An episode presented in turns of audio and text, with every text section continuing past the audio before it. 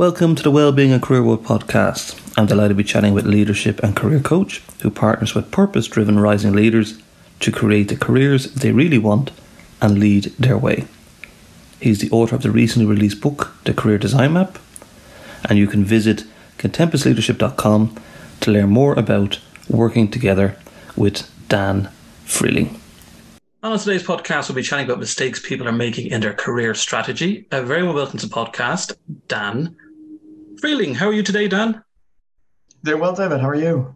Wonderful. Okay, let's get this started. So, where are you right now on planet Earth? So, I am in Boston, Massachusetts, in the in the states.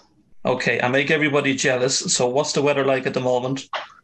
it is pretty nice here. This is a, a, prime time for Boston, so we're, we're having a, a, very nice sunny day right now. Are you in the 80s, the 70s, 80s, 90s?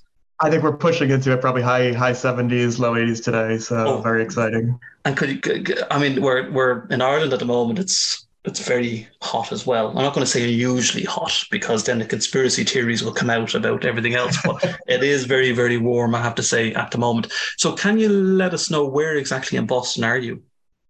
Yeah, so I'm in a neighborhood called Jamaica Plain. So it's it's a um, subsection of of Boston. That's a really lovely place to be. Well, this is interesting. I said this to Dan before recording. I want to tell him I lived in Jamaica Plain, Dan. No way. I did. No, this is going back now.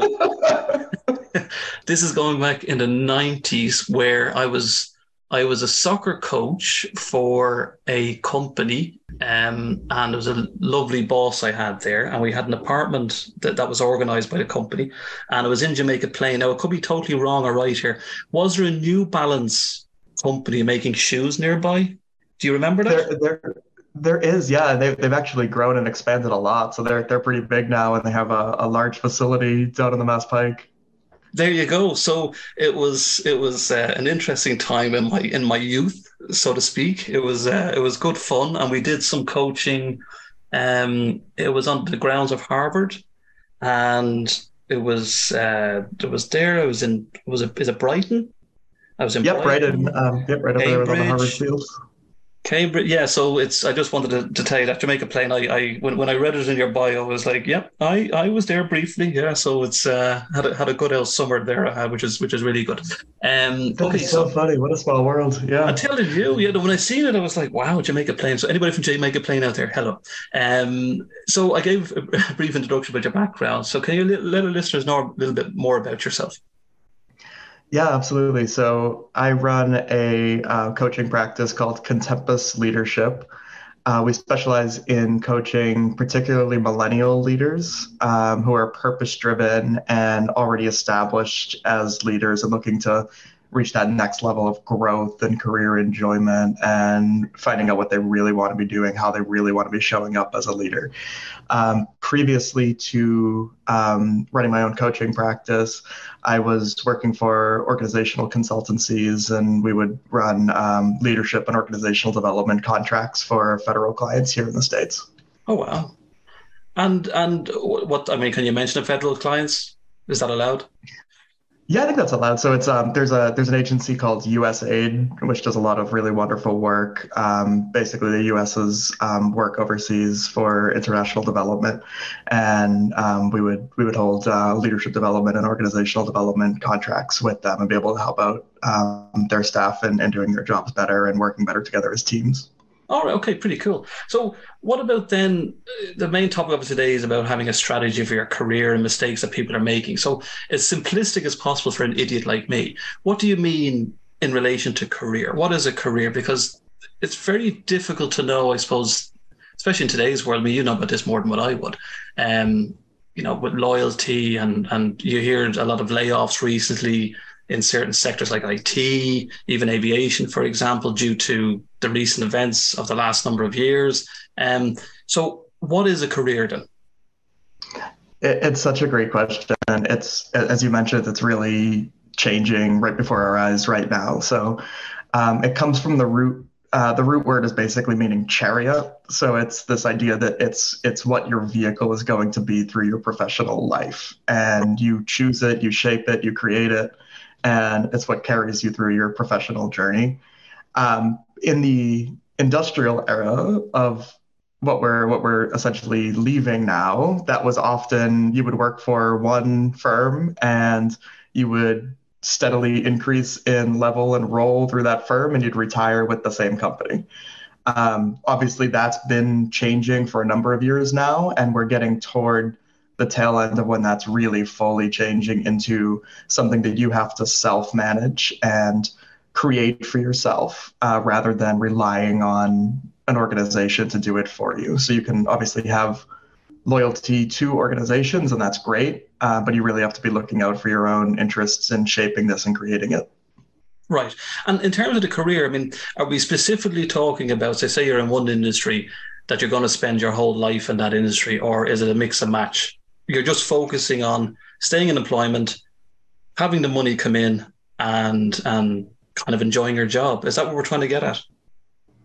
So that's yeah, that's one way to approach it. Would be that um, you're just trying to basically work to live, keep your head down, stay in the game, and that's that's great if that's what you want to be doing.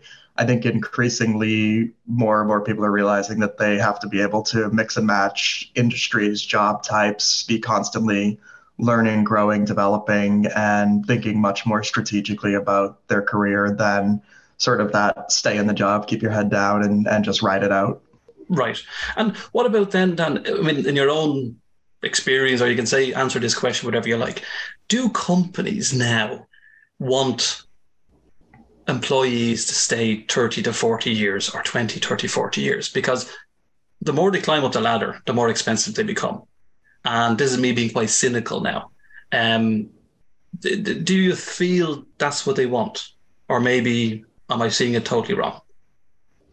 I, I, think you're right in your cynicism um, with a lot of this. So I, I, think the you know the cynical read on it is that you know as as employees stay, the costs increase and all of that, and you get these companies where they're feeling like they have a, a bloated or too expensive workforce.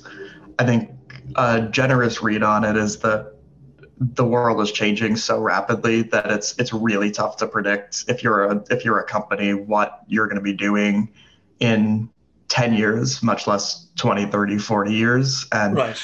just thinking through what the what the um, hottest companies in the world were doing 30 or 40 years ago, very, very rarely are they the same um, types of things as, as what's going on now and what's hot now. So I think there's there's that read on it as well that there's tons of flux, tons of change, and also this idea with layoffs and everything that you can't be relying on a company to just automatically be great people and take care of you forever with without uh, looking out for yourself. Right, and and the this term Dan that you're using, I mean, quiet quitting. What what is that in a most simplistic way? What does that mean, or is it people yeah, so for work or? it's it's it's kind of a social media buzzword in my personal opinion, but what what it means, um, from my understanding, is that people will kind of show up for work, do the bare minimum, um, essentially quit on the job and still collect their paycheck. Right. Um, I don't know to what degree that's that's really happening um, in a large scale or for a sustained period of time, or to what degree that's sort of the the latest uh, social media craze. so when, when, when we when we discuss about bare minimum, are we talking about they're just going in and doing the job? They're not kind of like doing overtime. They're not exceeding expectations per se. Um, they're not going beyond the call of duty. Is that what we're getting at? Is it? But they're still doing their job though. So yeah, that's again with the, the generous read. I think that's the that's the generous read of of this quiet quitting phenomenon is that is that people are going in and exactly doing their job to the letter, but they're not going above and beyond with it. Um, I have a, a, book that we're we're going to get to in a bit, I'm sure, on um, the career design map, which has these different sections, and one of the sections on that is is something called the contributor, and i think that really applies to this this idea of like the generous read of quiet quitting and that you're you're showing up you're being a member of the team you're contributing but you're not raising your hand for additional work or additional assignments. Um, i think what happens in practice is that is that occasionally people will take this term quiet quitting and then use it to mean oh i don't have to show up i don't have to try i don't have to do anything. And that doesn't lead to good results obviously no, no, definitely not. no, definitely not. So let's then talk about a strategy. So, in terms of a strategy, what would you suggest or recommend to anybody to have a strategy with their career? I mean, is there any tips or is there any steps you can suggest? So I think it's first important to recognize that everyone needs to think strategically about their career. And by strategically, I mean stepping back from these low level kind of tactical decisions that people so often try to make of, you know, do I want to do this particular type of thing at this particular time? And zooming out and looking at it um, in a really strategic manner of what kind of career do I want to create? Who would I, who do I want to be in the world? How do I want to prioritize my personal life, my professional life? What kind of impact do I want to make? And and really thinking it through in in that manner. And I, I think starting to think through those strategic questions is super important for everyone, especially as there's so much change and flux in the world now. Right. And what about them for mistakes? So, you know, what what type of mistakes would an individual make in in their career strategy? Are we talking about falling out with the management? Are we talking about not looking for promotion? What what type of mistakes do people generally make? I think the biggest mistake is not understanding your strategic direction. Right. And what what will happen in that is that you'll you'll be running a million miles an hour trying to either you know get ahead get promoted all of that and you're not taking the time to think why do i want to be promoted? What why do i want to be in this industry? What what impact am i making here? And conversely you can have that that kind of quiet quitting phenomenon that we discussed a bit ago of um, you know, I want to do the least I can, and I don't want to think about how this is going to impact me down the line. So I think having a really clear, crystallized understanding of what you want to be doing strategically with your career is just so critical. Right. And do say has any say clients come to you sharing their disappointment where they have put their life and soul into a job and they have worked exceeding the hours, exceeding the expectations, and then they've been laid off, for example, or they've had a pay reduction. Um, how how do you think they may feel? Do, do, are they hard to motivate those individuals again going into different careers because they've they put everything their heart and soul into a job and they haven't it hasn't been reciprocated from the employer or the company how can they manage that if they're progressing to a different job? It, it definitely happens, and it happens a lot where people will really be pouring all they have into a job, and then there's elements of this that are out of their control where yeah they'll be laid off they'll be um, not given that promotion and what that moment is is the perfect moment for working with a coach because it's a reset point where yeah. you can stop being on that treadmill of higher, better, faster, more, and you can say, what do I really want? And if you can get that crystallized and then put an action plan in place and start moving toward what you really want to be doing, that can be one of the most powerful moments in coaching. The the term uh, Dan family, you know, welcome to the family in terms of a company. And this is me being cynical again. I do apologize, but um, is is that term now kind of being overused? Because I, I don't know. My family, in fairness, they wouldn't. Um, although they might want to get rid of me, but after years of looking after them, I don't think they would. But should we be, as an employee, be more realistic to realize that you're you're never part of the family. You're you're you're part of a team, so to speak. But if the work is not good, or you you you don't fit in anymore that maybe you're no longer part of that family how, how does an individual then cope cope with that I, I think you're spot on with thinking of it as a team instead of a family and it's a you know group of people coming together to work toward a common purpose and if you are better positioned to work toward a different common purpose with another team um, that's probably something you should pursue. If this is what you want to be working on, um, then you should be eyes wide open about, um, you know, this is an organization. They generally are there to either make that impact or make that profit, depending on the setup. And that structure of that team is is really um, going to be dictated by are you contributing to that that impact that purpose then all of these other political dimensions that are sometimes out of your control right um, but yeah that that idea of uh, uh, work as a family i think is something you have to be very careful about yeah that's it. No i i I've fell into that trap many years ago. Um you're part of the family. You really are. I was like oh, okay. And then all of a sudden i was laid off. So I kind of went, hmm, okay, that's kind of interesting because you you you feel at the time you're important, you're you're you're part of the group, and then and then when when something like that happens, you kind of you kind of go, oh, okay, uh, but you have to pick yourself up again, and that's why we're chatting about this today. Um, you're the expert at this. What about then reskilling? So, say for example, right, for the last twenty years, you're working in position A, right? You're in IT, for example, and you've done nothing to upskill, reskill, or look for opportunities to grow. Um, is that important to always constantly be looking at bettering yourself and upskilling yourself, possibly also in different industries? It definitely is, and especially as we accelerate this departure from the industrial era into this new knowledge economy, innovation economy, fourth industrial revolution, whatever you want to call it, there's so much more change happening and so much more of a need to constantly be ahead of the curve of what do I want to be focused on next? How can I get those skills?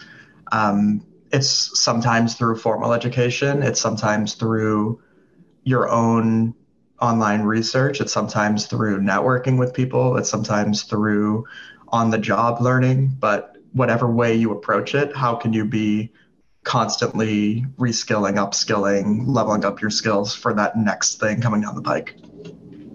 The the education part, Dan. Uh, I mean, in today's world, you know, is it important or as important? Now, obviously, anybody that's listening to this, this is just an opinion, so um, or or a discussion, um, and especially it's not to diss or upset anybody that spent four years in college or six years in college. It's just trying to get an understanding of is it important to have a degree these days and go to college for five or four or five years, get a master's degree? Um, is that still important, do you think? I think it really depends on your career aspirations and sincerely thinking through what those are and does that require a degree? Does it require an advanced degree?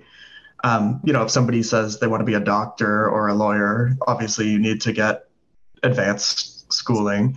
Um, if you want to be in the business world, in corporations, and you want to be in the type of corporations that really value an MBA, maybe that's a worthwhile investment.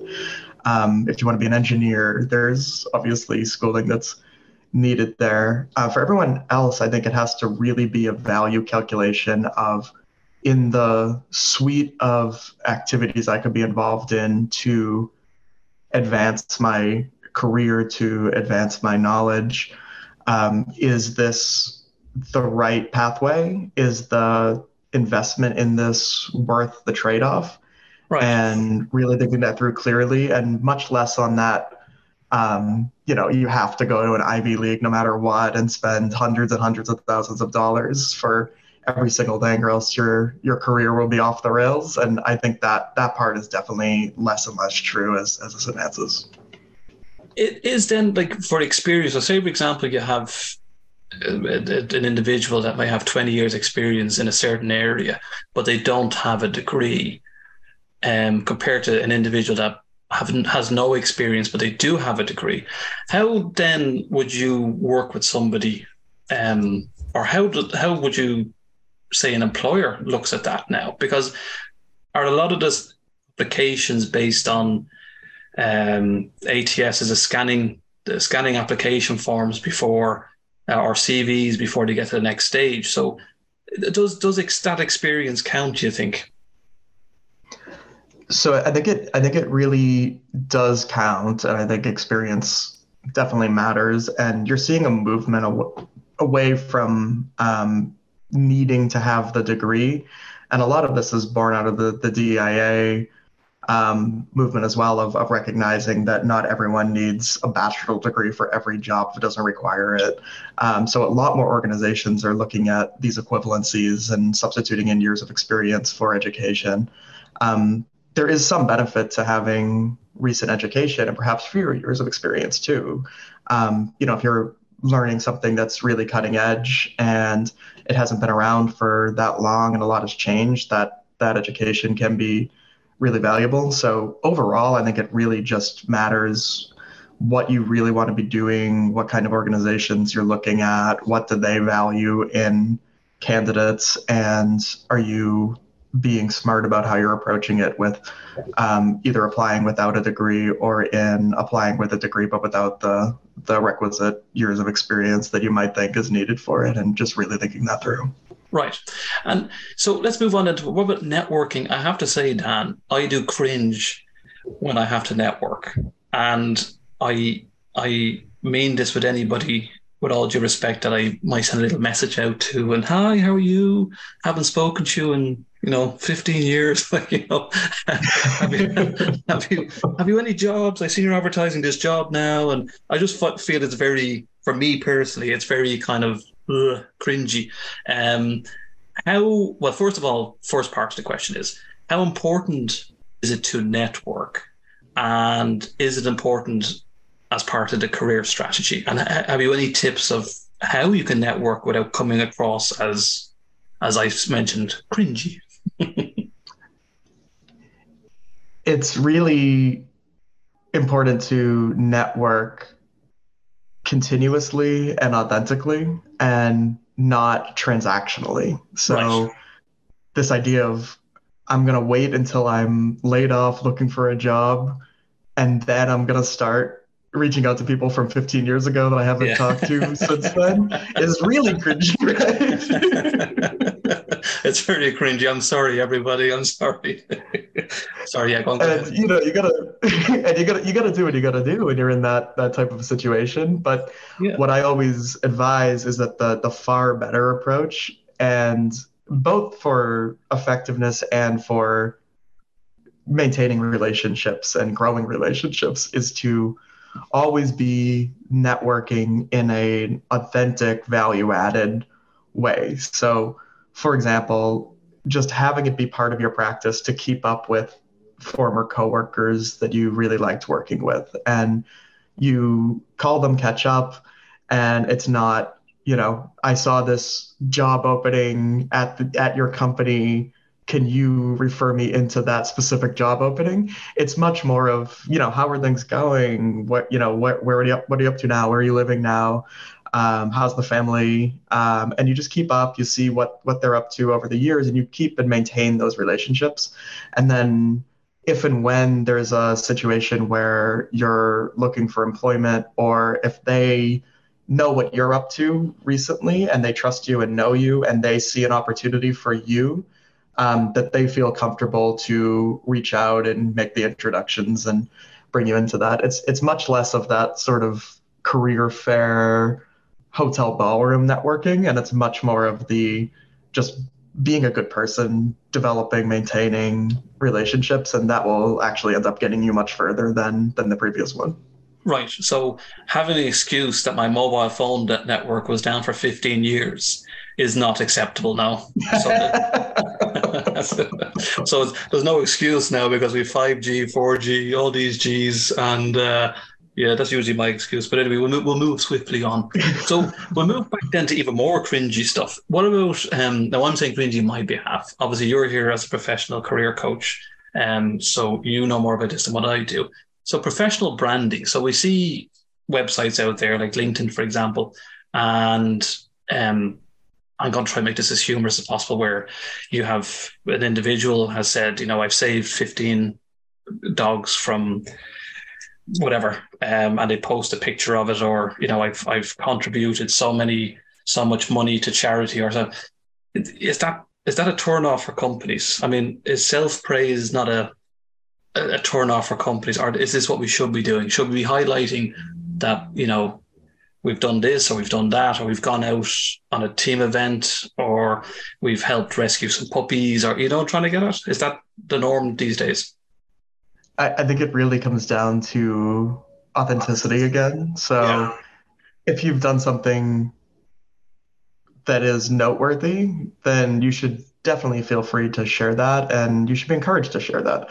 If you're making up stuff to appear that you're this noble and virtuous person, and that's obviously cringy, right? yeah. um, so I think it really comes down to that. Um, the the book has this um, spectrum of career advancement that um, is really correlated to your self confidence and then the confidence of relevant stakeholders, and that that being what drives career advancement. And it's important that when it's too low, when your when your self confidence is too low, and when the confidence of those around you is too low, that you're not going to be advancing in your career. Um, so at that point, you should be really putting yourself out there as much as possible and trying to get noticed as much as possible.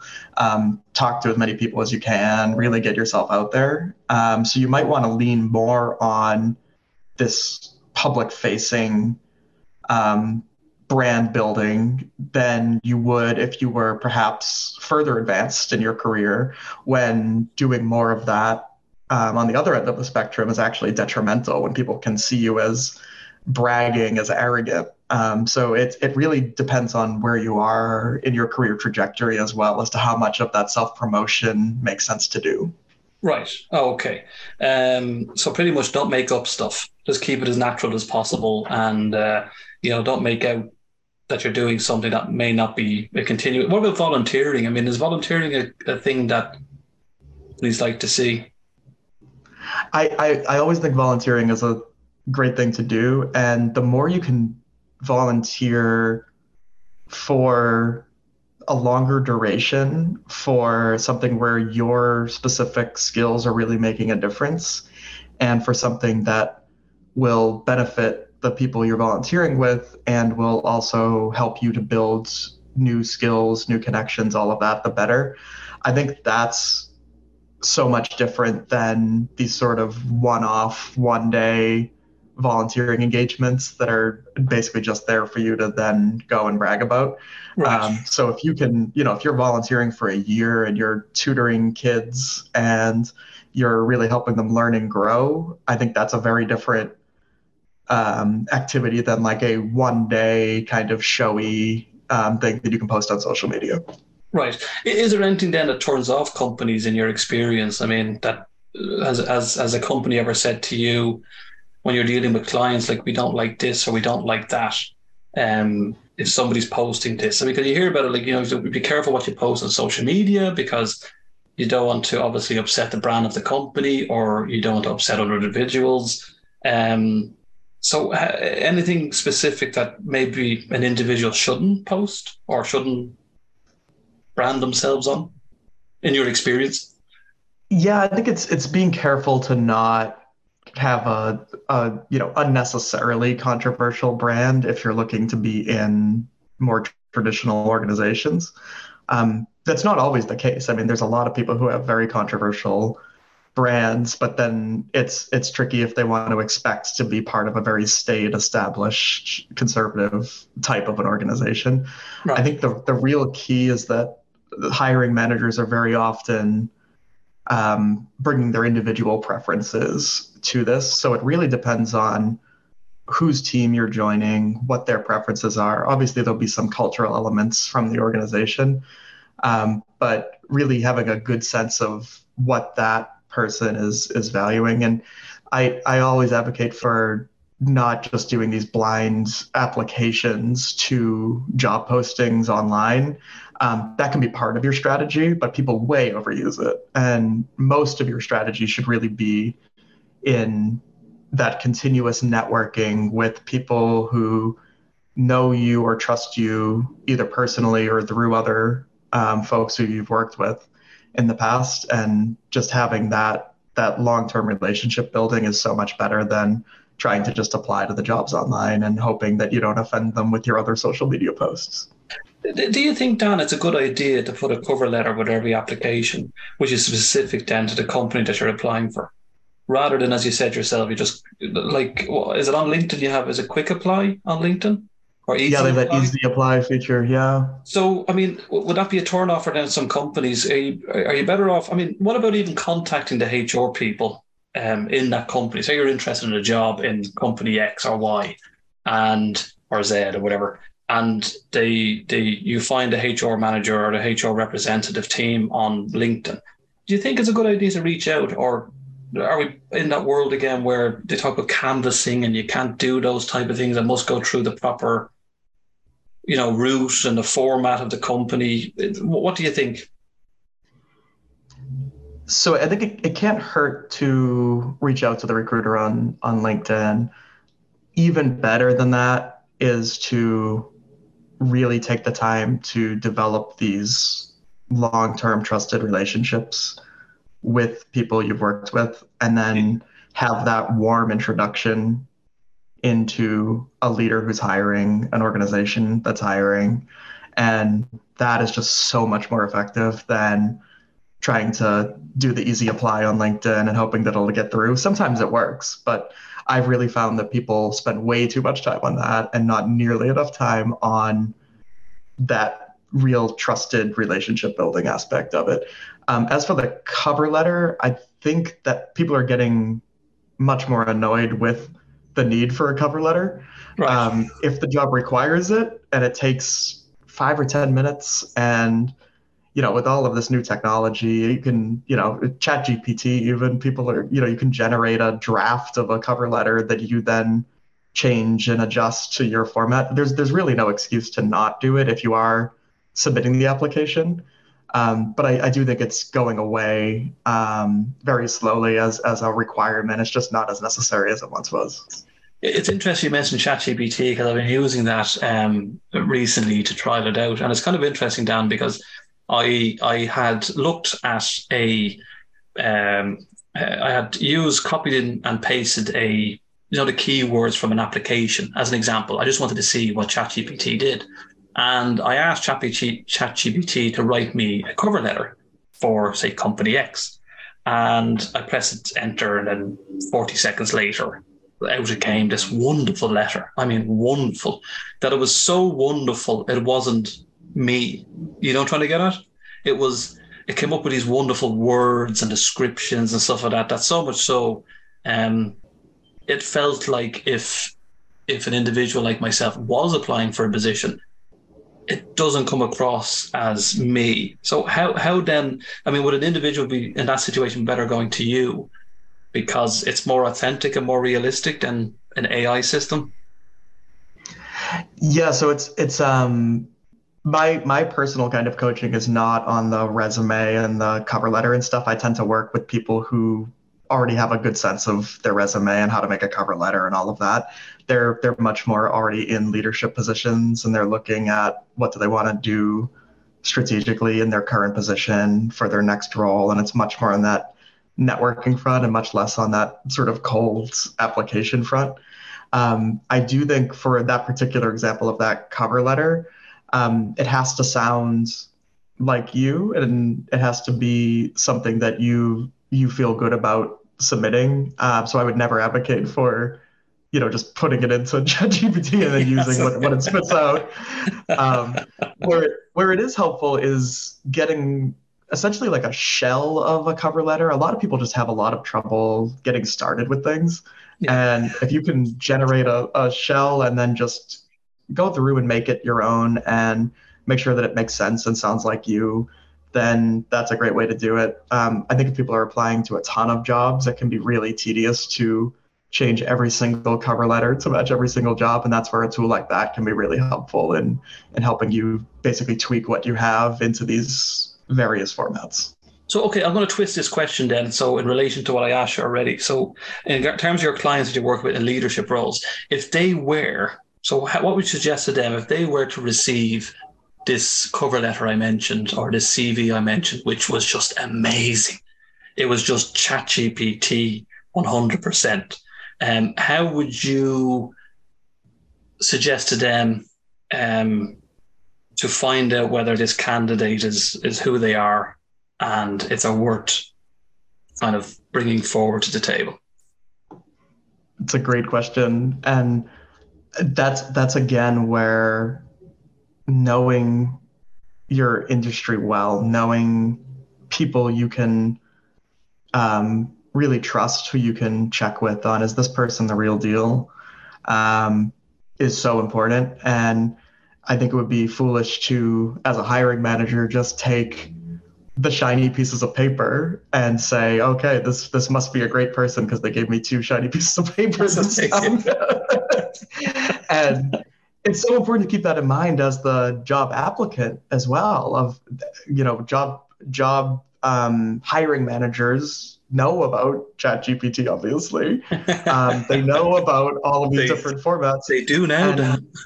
they do now. We've, we've let it out. we've let it out. sorry, guys. Sorry, your, your secret's all out now. Back, back to basics now with your CV. Yeah, sorry. exactly. So I, I do think it's really important to recognize just how much that's going to mean for resumes and CVs being so much less important than they ever were um, and that personal deep foundation in show, showcasing your value having these relationships doing this networking is just going to be exponentially more valuable as everyone in the world can click a few buttons and have a great CV with full of embellishments and can you know have a great cover letter full of embellishments. And then it really it clears away some of that fluff and comes down to is this person the real deal? And will they be a good addition to my team? And that's just so important for both sides to be recognizing of that's the real crux of the decision. It's it is fascinating. I mean the the words that ChatGPT spewed out was just I was just like wow what do these words mean? I had no idea. I was like, it, it's really, it's really astounding what it can do, and it's only going to get better. It's only been going strong for a few months now, and you know, it's just going to keep getting better and becoming much more powerful. So yeah, that yeah. that real realness and authenticity is going to be in high demand, um, even more so than it is now. It'll be important, as you said, moving forward. Quick question before we move on to the, the other question. Um, do you think in your own opinion, on the social media platforms, uh, photograph wise, say for example, LinkedIn, you have your little profile pic, um, passport style or kind of real you or fun? What would you suggest? So if a hiring manager was logging into, say, your LinkedIn profile, for example, or one of the, the uh, employment platforms, and they seen this picture top left hand side, and it's you jumping out of a plane, or it's it's you you know, horse riding or whatever it is. Um, is that more likable than a kind of straight body, straight face, no smile photograph? My personal opinion is somewhere in the middle. Um, so probably um, a professional photo that's not, you know, no smiling, looking straight into the camera, you know. are they happy? Are they not happy? You know, I've always always wondered that because it depends on who you speak to. Some say that you know you don't even put your age on your on your profile or your CV or or so it's it's very difficult to know um uh, sometimes what what employers want. But then again, it probably dependent on the company culture themselves. So you'll only find that out as you progress through the uh, the uh, application side. Okay, let's move on to a bit of nitty gritty here, then, Dan. So you've fallen out with your employer, and for some unknown reason. You've had a disagreement, you have an argument, you're either with them a few months or you're with them a year or 10 or 20 years. And you have all this experience, you've left under a dark cloud, and you're finding it difficult to get work after. Um, firstly, how can you build up your confidence? And secondly, how can you reignite your career? Is it possible to start again? Definitely possible to start again, and there's there's no alternative really at that point of, of just giving up giving up entirely with your yeah. life and career. Get off the um, blacklist. Get off the blackball list. That's it. exactly. Exactly. Um, so a few a few things. So I think leading up to that moment, that's that's another reason it's so critical to have these um, long-standing trusted relationships with people you've worked with from a variety of organizations from years past, from your university, from your um, family connections, from everywhere, and just keeping a keeping a really broad network of folks you keep in touch with, so that you're not beholden to one single boss or one single company in being the be all end all of your professional reputation and that's just such a dangerous position to put yourself in oh yeah. just just with one person who is who is uh, essentially controlling your professional reputation. So is there a way can, is there a way yeah, Dan, then say you have a falling out with your employer is there a way kind of to fall in love with them again? I mean do you, like with months down the road does time heal and your experience can time heal or is it like it's over it's over you know i think it, it's so it's so situation dependent. And there's yeah. there's some things that obviously can't you know you can't come back from. Um, on that it's depending on how the relationship ended and that that might be a situation where you can't. Um, in general i don't think it rises to these extremes too often. I think sometimes it just won't be the right fit. And if for either side and if you can end that position as cordially as possible, even if that means that you have to quit with some notice and look elsewhere, even if that means you get laid off because the budget got reduced or because you're not performing. Um, well, keeping those relationships intact as much as possible is always a good idea. If it comes to you know something really egregious that that goes against your values that you can't abide by having a relationship with that employer, with that boss, um, then again, this is just why having that broad, varied network is so important. So you can pick yourself back up and go to somewhere that really aligns with your values. That's a that's a great answer. I mean, um, I'm going to put a bit of humor into that one. Is that just don't do what I do. Just don't say your network is down for 15 years. Just you know, reach out to people, um, be nice about it. Don't be fake, and don't be transactional. And in case you have that one day where unfortunately you've lost your job, um, at least you have somebody that will uh, will back you up. As funny as it might seem, but it's it's uh, you're you're one hundred percent true. Um, okay, Dan, let's move on to the business side. So you're the author of the Career Design Map. So can you explain what the book is about and and how can it help others? Yeah, so it's it's a book that I wrote because as we move into this new era of economy, away from the industrial era into this innovation economy. Everyone in my generation who I was working with and that this millennial cohort that I that I work with really understands well that they have to be super adaptable and flexible. They know that what they're doing for work in 5 years might not even exist yet. They know that they can't just put their head down and try to climb the corporate ladder step by step and expect to come out with a gold watch on retirement. Right. Um, what they what they weren't recognizing is how do you do that and be uniquely yourself and do what you want to be doing, create the career you want to create. Um, and those two desires to be both adaptable and purposeful were seemingly in contrast for them. And that's why I created the career design map. So, what the book presents is a framework. It basically has an x axis and a y axis. The x axis, as I've alluded to, is career advancement. Um, just very basically, that's that confidence in yourself and from relevant stakeholders. You can be too low in that, which is that invisibility element. Um, so this is when no one's noticing you. You can be too high in that, which is the arrogance element, which is when you're surrounding yourself with yes people and you're not learning and growing. Um, the y-axis is leadership. So basically, you can be too low on leadership where you're not working with others toward a common purpose. And you can be too high on leadership um, which is what I call burnout, which is when you're shouldering the whole organization on your back. Um, when you're too low on leadership, that's the disengagement um, section of the map. And then within the map, there's this balanced sweet spot where you get to create the career that you want and look at these segments from that strategic level, from that high level. So basically has the contributor, which I've mentioned before, which is that, you know, I, I want to work to live. I have family, friends, hobbies, other priorities that are more important than grinding away at the office. And I'm going to do enough to show up and be a valuable member of the team. Um, you have the go getter, which is above that on leadership, which is when you're really going above and beyond on leadership, not to the level where you're burned out and miserable, but where you're going above and beyond, you're working extra hours, you're taking on extra projects, extra assignments.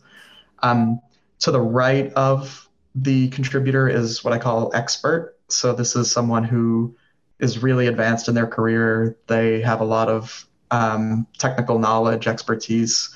They're highly compensated, um, but they're still more of an individual contributor than a leader. And then that final quadrant um, of the meaningful four career types is what I call the executive. So that's when you have this real sweet spot of both leadership and career advancement, and they're both higher um, end for both career and leadership.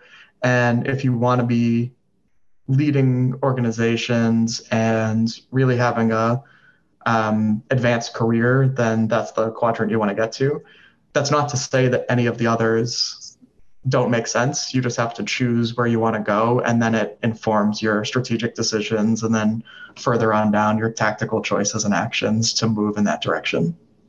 And is this coaching? Is it um, or career development, leadership development? Is this continuous, Dan, or is it specific to say um, you do it for aside from the book itself? But if you're if you're meeting with clients um, or organizations, is your coaching, say, a five day course, a seven day course, or is it continuous development? So, different coaches have different approaches. A lot of people will do those sort of boot camp packages where it's we're going to go hard on a five day, you know, refresh your resume and all this kind of stuff. That's not my kind of coaching. I know people who do that, and I, am happy to refer clients to them. Mine is much more of that really hands on, long term partnership with clients, and they're generally already in strong leadership roles. And it's, uh, I call it all in with them, where uh, for a, a, monthly fee, I have some transparent flat monthly fees. Um, I'm there for whatever you need that would benefit you in terms of coaching conversations. So if that's you want to do the um, one weekly, one hour coaching conversation or a bi weekly, one hour coaching conversation, that's great. If you have this big proposal that you're putting together and you want someone to workshop it with, we can sit down for three hours and do that. If you're slammed this week and you want a 10 minute call, we can do a 10 minute call. So, um, yeah, I basically offer virtually unlimited coaching i call it through my practice but that's not to say that that's the only approach that works. It's just if if that's the kind of leader you are and that's the kind of support you're looking for then we should definitely talk. And is this open to say um, is this global? So is it done in person or is it mainly virtually? Or is it a bit of both? Yeah so it's so it's all virtually. Um, nothing opposed to, to meeting in person. So if people wanted to come down to beautiful Jamaica Plain and meet up in person, happy to do that. Um, and, and, get a pair of yeah, New Balance shoes. Yeah, exactly right. Walk around in some, some fresh shoes. in in promotion there for New Balance. Hello, New Balance. My joking. Sorry. exactly right. We got a new sponsor for the podcast. So um, yeah, so if I, I, I work um, virtually exclusively um, online now, so I'll do video conferencing, um, phone calls with uh, clients. I have clients all over the world. Um, a lot of them are in you know the DC area or in New York, but I, I do have a smattering of international um, clients, and again, it's really that all-in partnership um, with them. That's that's really critical to me in the way that I like to play with this, and I find that it's really valuable for the people who are looking for that kind of partnership. Right, and and where else are you on social media? Are you on all the LinkedIn's and the Instagrams and all that type of stuff? So I, I keep it to just LinkedIn really for social media. So I'm I'm LinkedIn. I'm at Dan Freehling, um, F R E E H L I N G. Um, and then people can also go to Contempus Leadership. That's the name of my coaching practice, C O N T E M P U S leadership.com. And they can learn all about the book and take the free career design quiz and learn all about my background and coaching services there. I've one more question to ask you, Dan, before we go. But I probably probably mix it two. In a simplistic way, what is a millennial? Yeah, so it's basically uh, a generation that is currently in our late 20s to early 40s. A lot of people think it's just means you know college kids or young people or something. That's right. not the case anymore. so it's it's it's late 20s to early 40s. It makes up 35% of the US workforce um, makes up only 8% of coaches. So oh, it's this huge portion of the workforce that is drastically underserved in terms of partnership um, from a leadership and career perspective. And yeah, those are those are my um, clients that I work the most with. Not to say that I don't work with clients of other age groups or any of that, but that's that's really where I focus my time. And do they like to be known as millennials? Is it like, you know, a, a funky kind of hip way of kind of recognizing them, or is it just that's just the way it is?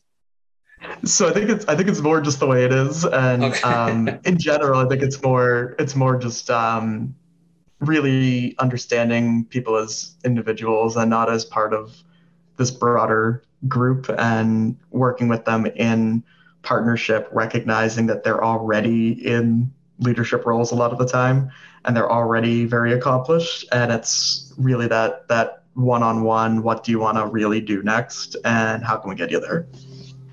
No, it's, it's brilliant. Uh, it's been an absolute pleasure talking to you today, Dan. Uh, once the podcast has been approved and released, I'll put all the links in uh, for Dan's uh, LinkedIn page, his one and only, and uh, his uh, website, campusleadership.com. So also let me say thank you so much to Dan Freehling for chatting today on the Wellbeing and Career podcast. Thanks, Dan. Thanks so much, David. Really appreciate it.